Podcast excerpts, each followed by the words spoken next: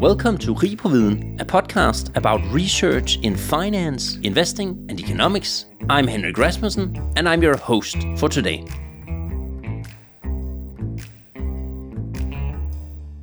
This episode is produced in collaboration with Deloitte. Deloitte helps Rig på Viden get a practical perspective on academic research while also getting inspiration. This explorative collaboration bridges the gap between academics and practitioners and we really appreciate Deloitte's support of expanding academic knowledge.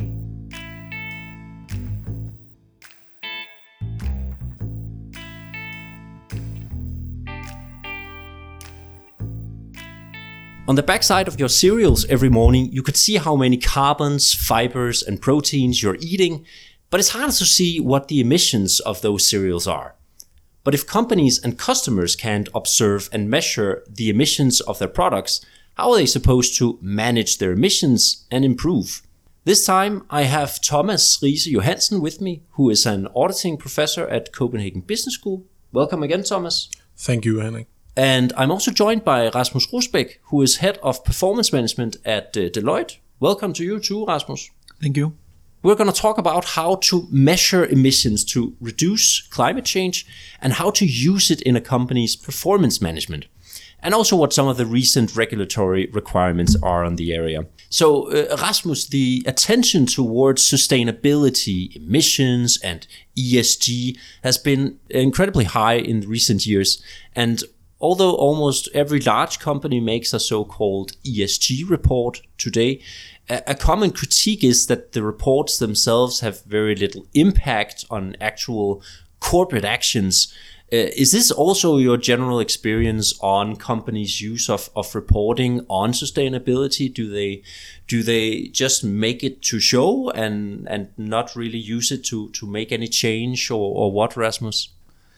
I would say both yes and no. I don't know if the ESG report in, in itself does provide the real foundation for decision making. But I also see a lot of companies actually having a sustainability strategy that they utilize and try to generate reasonable data on to actually make informed decision making on behalf of that. Um, what is really difficult is, of course, to anchor it as part of what we also call the decision hierarchy. So, how do you actually take a, an informed decision with regards to ESG and how it influences or conflicts with your current set of financial numbers? Uh, do you actually know what kind of correlation it causes and what are the derived effects coming from from those kind of decisions? That that are some of the key themes that a lot of companies are looking into, and then we can always debate on how mature they are actually in this area. Okay, so that also means that there are both good ESG reports and, and there are bad ones. Can, can you see that when you read them? If, if you take a look at an ESG report, for example? No, because I can't, uh, and I can't judge the quality of what they really state. You could say the lens that I'm coming with is more from an internal reporting perspective, and there we can generally see that that the companies that have matured. Uh, over a long time on their financial data and their ability to take better decision based on financial data. They are also more mature in their journey towards sustainability and implementing that as part of sustainability. Okay. So it's it's also all about that this data that they actually use in their ESG report that that data is being used in the decision making process by the managers and and by by whoever can actually execute on on uh, new investments, etc. in the company. Exactly. So our perspective would be that it is exactly the same requirements as is for financial data. So it's also difficult to see with the granularity of data that is being brought to an external report on financials what kind of decisions you can actually take on that. So you would need the, the same amount of dimensions and granularity of data to actually understand who within your value chain is accountable for executing that? And how does it how is it being reflected in numbers? I think that is sort of the core here that that to to judge whether an esg report is good or not uh, we are looking at consolidated data. And we don't really know that's that's only the tip of the iceberg so to say. And we would like to from our perspective try to educate and learn together with the clients that we are having on board on this journey. How can we actually utilize data and get data in that right granularity to take better and informed decisions? Yeah, it's actually I think a, a good connection you're making there towards the the financial statement and the financial data, because because of course the management can can really use and, and have been using for, for many many years margins revenue data growth and, and stuff to to analyze their business and, and also to make good decisions keep producing the products that are most profitable for example. And and as you say to to use ESG or environmental data to to make these decisions as well is, is really important. Maybe produce the products that emit the the least greenhouse gases for example. Mm-hmm so so that's a pretty good suggestion on, on how companies can can use sustainability and ESG to actually make change. And I, I, introduced you earlier that, that you're kind of head of performance management. Is is performance management something that you can use uh, ESG and uh, environmental data in, for example? I would argue yes. So when we are doing performance management with our clients, and when we are doing it on a you could say, normal setup. It is about anchoring decision making towards what is the strategic ambition. And as we were just starting to point towards, a lot of companies are actually developing sustainability strategies. Even some are, you could say, integrating sustainability strategy to their corporate strategy. So, our hypothesis on this topic would be that sustainability just become one element in the equation of anchoring better decision making, whereas performance management is an element in doing that. And from our perspective, what does that then mean? It means that essentially, when you're doing that, you're asking yourself, what, who is accountable across your value chain to execute on the strategy? So executing on your corporate strategy, whereas now sustainability is part of that strategy then we would ask ourselves, okay, but then how do we measure it? And that's where really the, the ESG measurement is coming into play. There you will need to understand across your value chain who is actually contributing to sustainability and how do we measure it alongside our traditional P&L measures, cash flow measures, etc. What about our investments in sustainability? Does they contradict or do, do they work together with uh, with our you could say normal investments and our sustainability investments. How do they actually work together? And then we would like to also embed it as part of the dialogues. So on a regular basis, uh, the most executives would have at least a monthly business review meeting. And there, of course, sustainability should also be discussed and evaluated. Mm. And then last but not least, a lot of people are also pointing towards the fact that you should embed sustainability to your incentive structures. So actually aligning the incentive structures to what you are being held accountable for in your day-to-day work.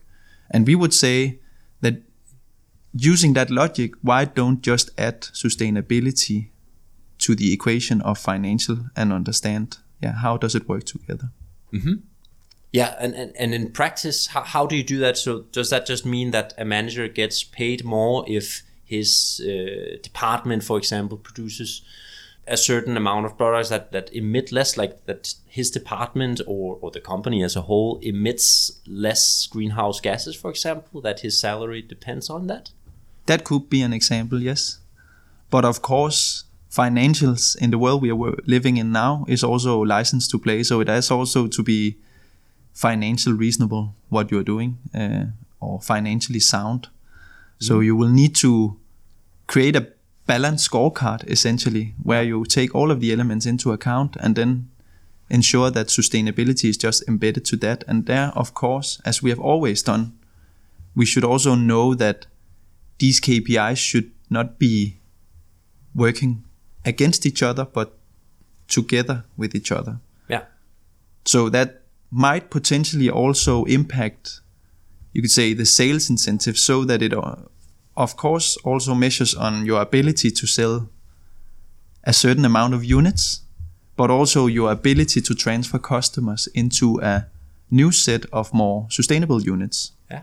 So that you can weigh off that trade off. Yeah, that's interesting because when you first think about it, if if you have an incentive structure where the manager just gets more salary if if, if his emissions are, are lower. So if you just sell zero units, then that's a great success. You don't admit anything and, and your salary is, is bigger. But but of course that doesn't work. So so as you say, if you have some kind of balanced scorecard with several goals, like for example, both reducing your emissions but also increasing your sales then those two even though they, they work against each other they kind of balance out because the manager will automatically seek to sell more products but sell more of the products that emits less maybe the newer products for mm. example that might also be more profitable if you have profit margins as well as a as a goal on the scorecard i completely agree and i think it also comes back to one of our other key points that we are usually emphasizing as part of this, being that it has to be integrated. So you cannot just leave sustainability on the side. It has to be an integrated part of what you're doing as a company if you really want to succeed, based on the premise of what is our strategy looking going ahead. That also means that when you're looking to a lot of companies uh, where I would foresee a challenge is that it will be difficult at a certain point in time to appoint one who is head of decarbonization, for instance. Mm-hmm. Because decarbonization works across the entire value chain. Yeah. And normally you will have to execute it alongside, let's say, operational optimization or sales optimization and there will be a traditional conflict as if it was a traditional matrix organization. So, why do companies then have, let's say, ahead of decarbonization? That's of course because it's a new area that you will need to understand in more detail. So, you overemphasize or over invest in the amount of knowledge that needs to go into this. But then it becomes more of, you could say, a capability that you are developing across your your value chain. So that has to go. That I, I would foresee at least that it is a stepwise journey to get there. Mm. Well, today we are going to talk about this article called Accounting for Climate Change that has uh, been written by Harvard's Robert Kaplan and Karthik Ramanna from Oxford University. And, and Thomas, I was thinking if you would like to sum up what this article is actually about. Sure. I think it's fair to say that it's a pretty fundamental critique of ESG reporting, and also think that uh, in many ways it uh, sort of uh, agrees with the point made by Rasmus that is not, not always the most relevant to report at the highest aggregated level, but what is important is that you tie information to decision making, and that you find the, the, the proper level where that decision making is actually made. Could be at the unit level or facility level or product level or whatever. What is important is to tie that to uh, decision making. Um, it is also saying that um, ESG reporting is way too broad.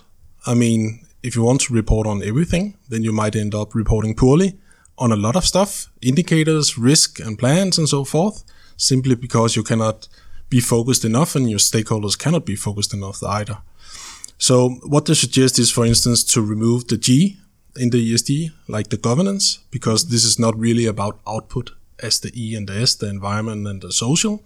So the governance is rather a means to achieve so certain ends, like uh, environmental performance and social performance. So this is one suggestion, for instance. The next suggestion is to focus on the E, the environment, because this is where the most urgent action is needed. And then they suggest to focus on CO2, like the carbon emissions, um, in, in order to, um, uh, to deal with probably the most important problem that we need to solve. Okay. And normally, when if we do focus on, on CO2 carbon emissions, uh, normally or, or, at least today, it's it's typically measured in something called scope one, scope two, and scope three, and and all our listeners might not have heard about that. So, so can you maybe start by defining what these three types of uh, emissions are? Yeah, there is a popular protocol called the greenhouse gas uh, protocol, yeah. and that basically defines the scopes uh, in in the emissions uh, falling in three scopes, where one is the emissions from the sources you own or control, like for instance you have some trucks or you have some production facilities and stuff like that. And the second scope, scope two, uh, is related to the uh, electricity that you buy and use, and uh, so that is a kind of an indirect emission And is that just electricity or also like the materials used for a product? Would that go under scope 2 or No, that's scope three. Okay. Like that's the emissions from uh, the value chain, uh, which the company is a part of. So there you have both upstream uh, emissions, upstream activities, and emissions in, in, in, in, in that, like for instance the supply chain, could be business travel, and you also have downstream activities, which is basically all the activities um, that you have towards the end users of your product or services. Like delivery, for example, when you send Exactly. your product with a truck, then Yeah. the emissions of that truck will be your own company's scope 3. or the use of uh, your product. Basically, the lifetime use of your product as well.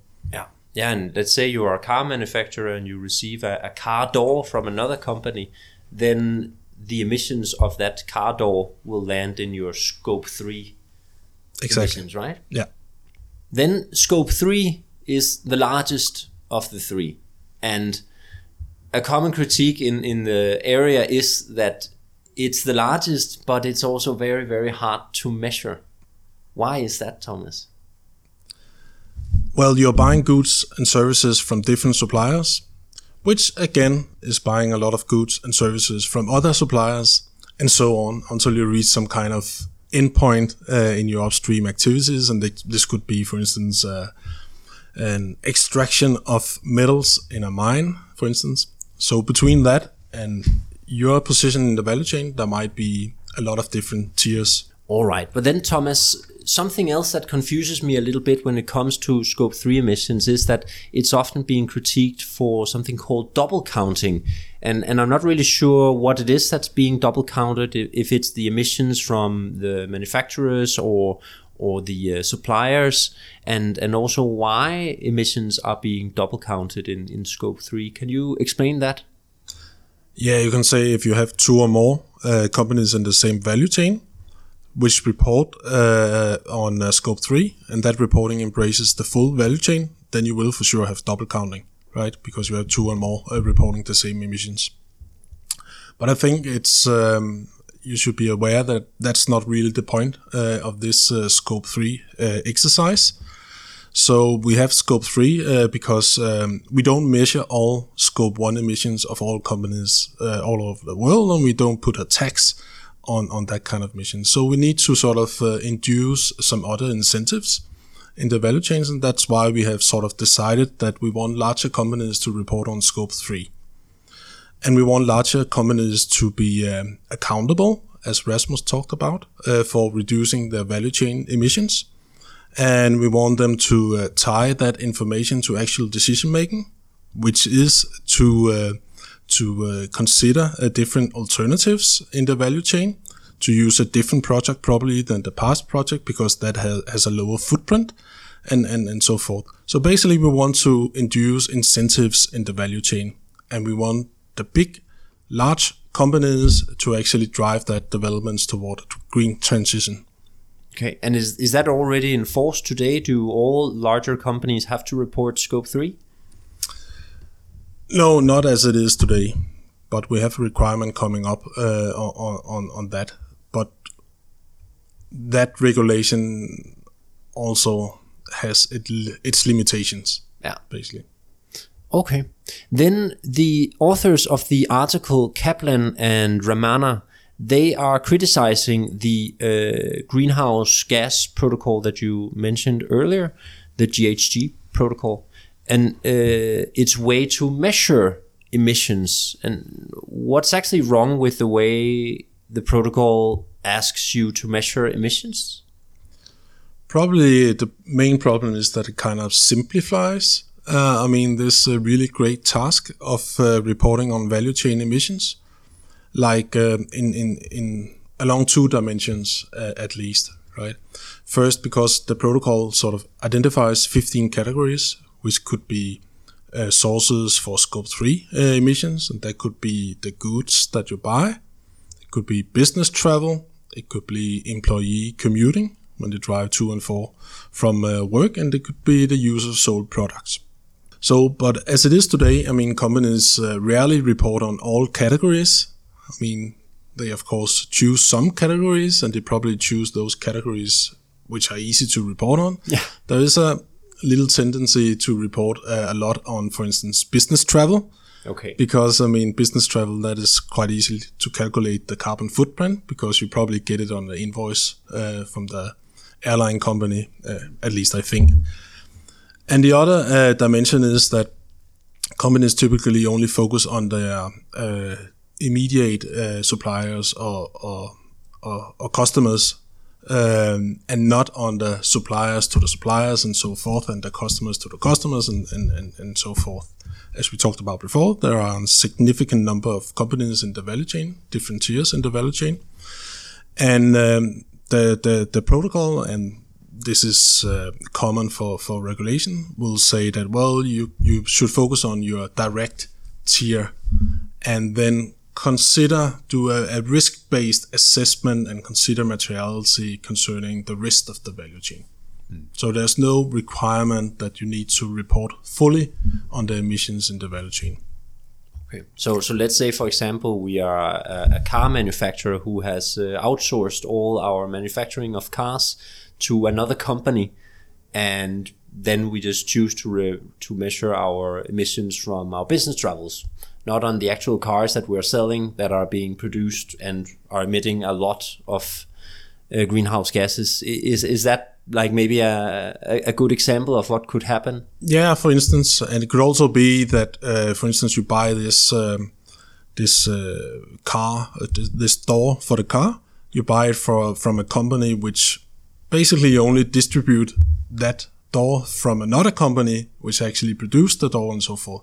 So if you only calculate the emissions from your first tier uh, supplier, then you will only uh, need to calculate the emissions from the distribution, basically. Ah, oh yeah, of course. Is that also you something you experience, Rasmus, in, in the in the real world happening?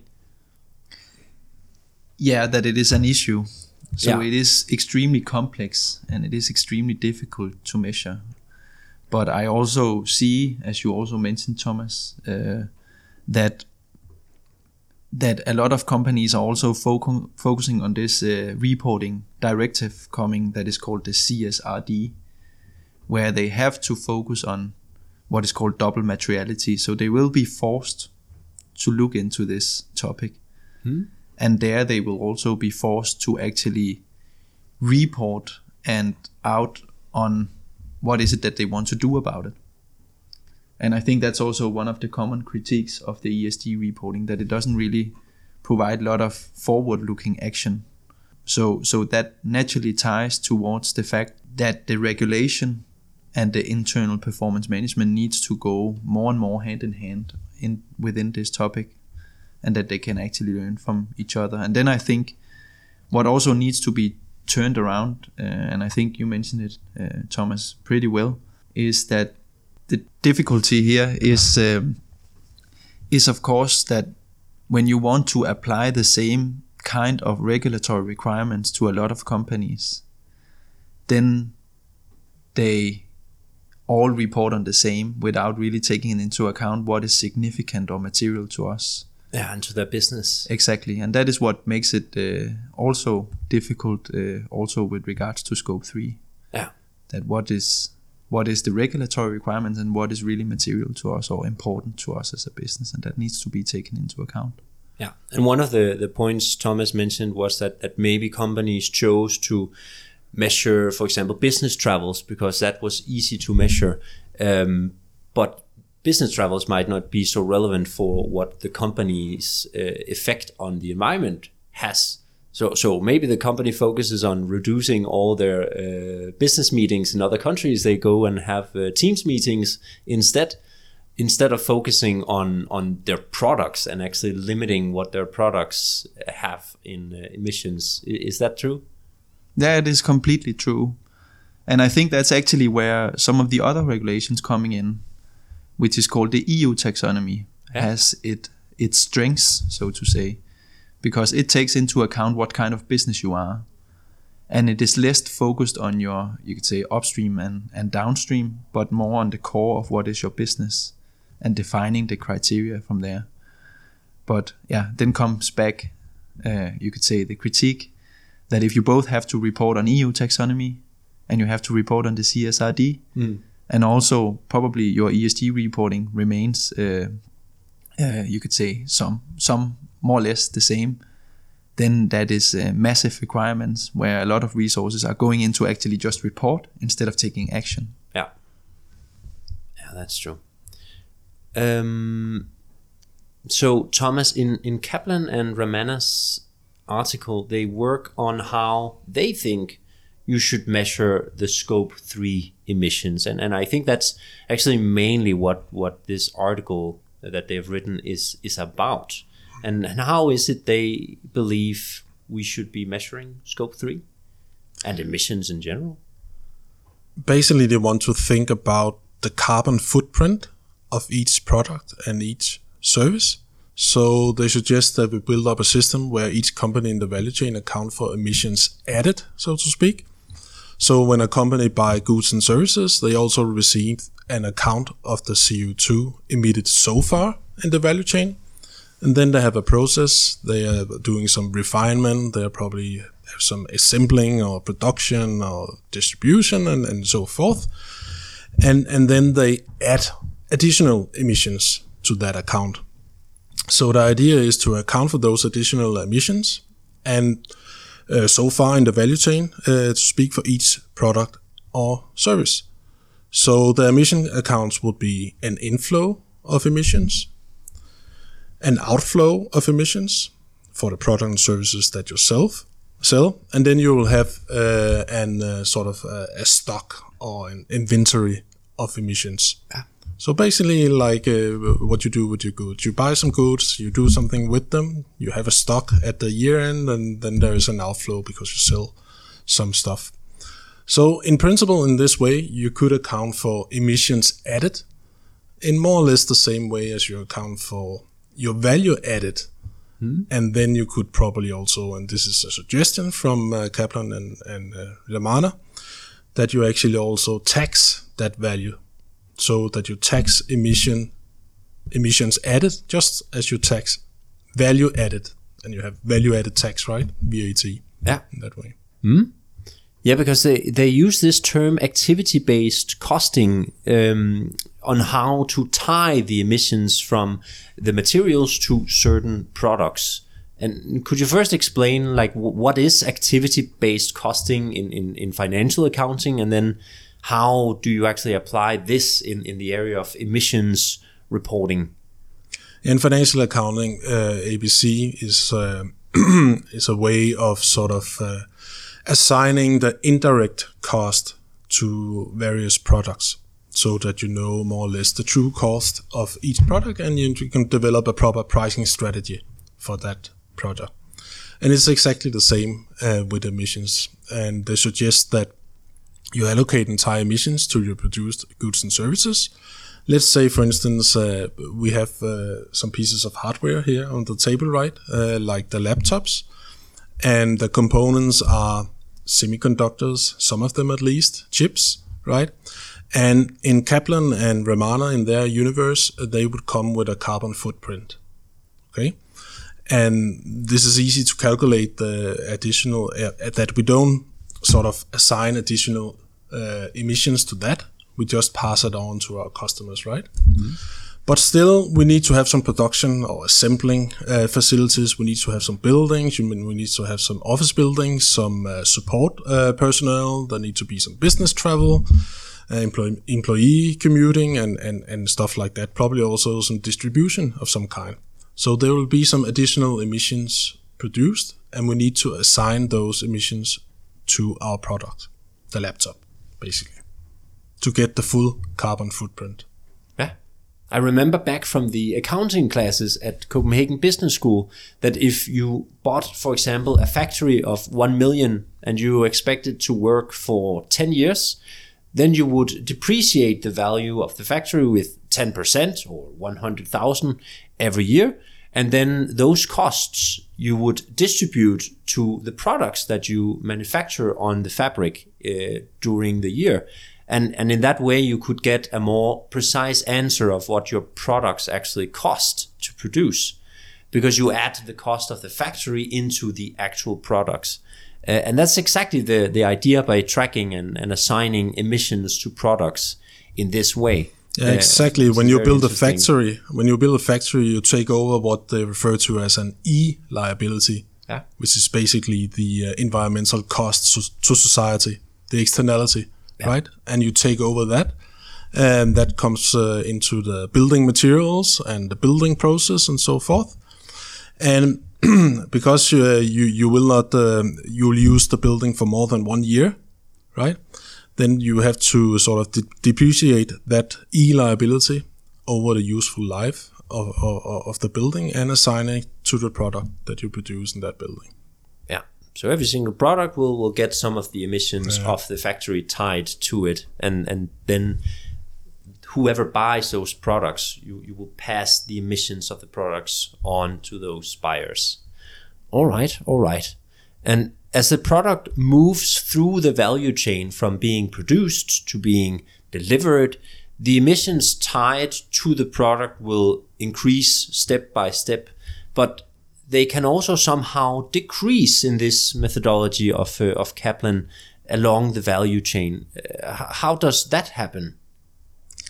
Well, you might say that if all companies in the value chain are net zero, like uh, in, in terms of CO2 emissions, uh, then the emissions tied to the product uh, will also be zero, uh, of, of, course. So in theory and in principle, it's possible to, to have some carbon uh, storage or carbon removal uh, technologies, and probably even more so in the future, or to have some natural sinks uh, where you, for instance, change the use of land, uh, which you have available. Um, uh, towards uh, developing a forest or something like that, to have something like um, natural sinks for, for, for, for carbon, and, and that might there might be some theoretical argument here which uh, isn't quite uh, con- consistent, but but to some it is a bit controversial. But to some, it would actually uh, uh reduce carbon and make it less uh, below net zero. Yeah, so so it if could be possible. Yeah, so if the the car door manufacturer, for example, has some reforestation activities. Uh, they will get some what can you call it bonus points on their emissions account that they can then subtract from from their car doors emissions. So in that way, uh, yeah, they can somehow reduce the emissions tied to their car doors by doing these reforestation activities. All right. So, so Rasmus, I don't know all, all of this uh, theory from from Kaplan and this new methodology on how to to report emissions and to accumulate them from supplier to supplier. And I, th- I think even they mention uh, not not Bitcoin but but blockchain uh, as a way to to keep count on what each product actually accumulates on the uh, on the e liabilities or the emissions account. Is it even possible in practice for companies to implement all of this very complicated set of accounting practices and, and track emissions through the whole value chain. I, I imagine you must have a lot of uh, clients out there who are who are pretty frustrated trying to keep up with with this reporting.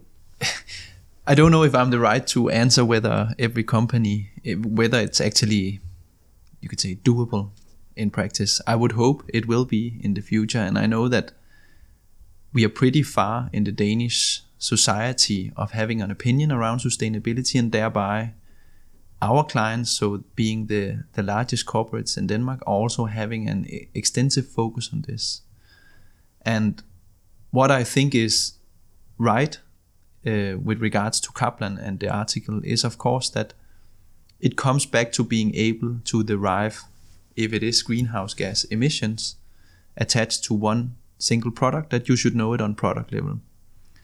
And then you are, of course, also dependent on an ecosystem of other customers in your own value chain. So both upstream and downstream on whether they account with the same rules. So of course it relies on the principle of being uniform also with regards to taxation, etc. Um, and that is of course a big exercise if you want to have every corporate in the world to be able to track it uh, on unit level. So in principle, I guess it is doable, um, but in practice, I would doubt how uh, quick it can come. I think it's important to to also think about the sort of incentives for reporting um, uh, reli- reliable in the value chain. I mean, as it is today, I, I, think that it's fair to say that most of the actors in the value chain will have incentives to understate mm. their emissions, right? But in this uh, Kaplan and Ramanna proposal, uh, I mean, there are different incentives uh, because, uh, I mean, you take over uh, the e liability, right? And as a seller of a product, you want to get rid of uh, the emissions, right? So you yeah. want to overstate, in principle, the the e liability, while the buyer don't want to get too much of that e liability and mm. would be interested in understating it. Yeah. So there are these uh, opposing interests, uh, which could uh, sort of create a more reliable reporting system as well. Yeah, actually create some good incentives. Yeah, because both the supplier and the, the manufacturer they uh, they they might balance these incentives yeah. out. and this is exactly what other. makes it relevant for the blockchain, mm. right? Because you have two parties with opposing interests. Yeah. So it would be sort of obvious to put it on the blockchain. I also, when I read this out article, and, and, and now that I'm thinking about it, uh, would it work in the way that that the laptop that uh, Deloitte has probably bought, uh, Deloitte will have assumed all of the emissions that that laptop has uh, emitted through its entire production process? Is that how it works in, in practice? That Deloitte sits with the uh, what do you call it, uh, sorteper in dansk? With, with, the, with the full uh, carbon footprint yeah, uh, exactly. Uh, as the end user. Yeah, and, and the, the manufacturer, or, or, or let's say, for example, the, the coal mine maybe has been used that, that they go free and instead all the focus are on the on the end user. No, as Kaplan and Ramanna point out, then you are sort of uh, uh, accountable for the emissions added mm. uh, to the product, right? And this is how they sort of imagine that you'll be taxed in the future oh, for the okay. emissions added and not for i mean what you have bought. Yeah yeah yeah so so although you assume the whole e liability you you you kind of only should focus at least on on the emissions added that that your company the process your company has actually adds to the emissions.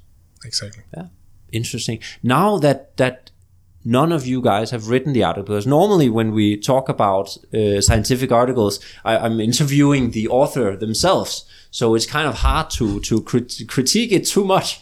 But now that it's from uh, from from kaplan are there any critique or or holes in the cheese that that you guys want to point out or, or, might imagine if if this was uh, adopted their method of of uh, measuring emissions I think this is a theoretical piece.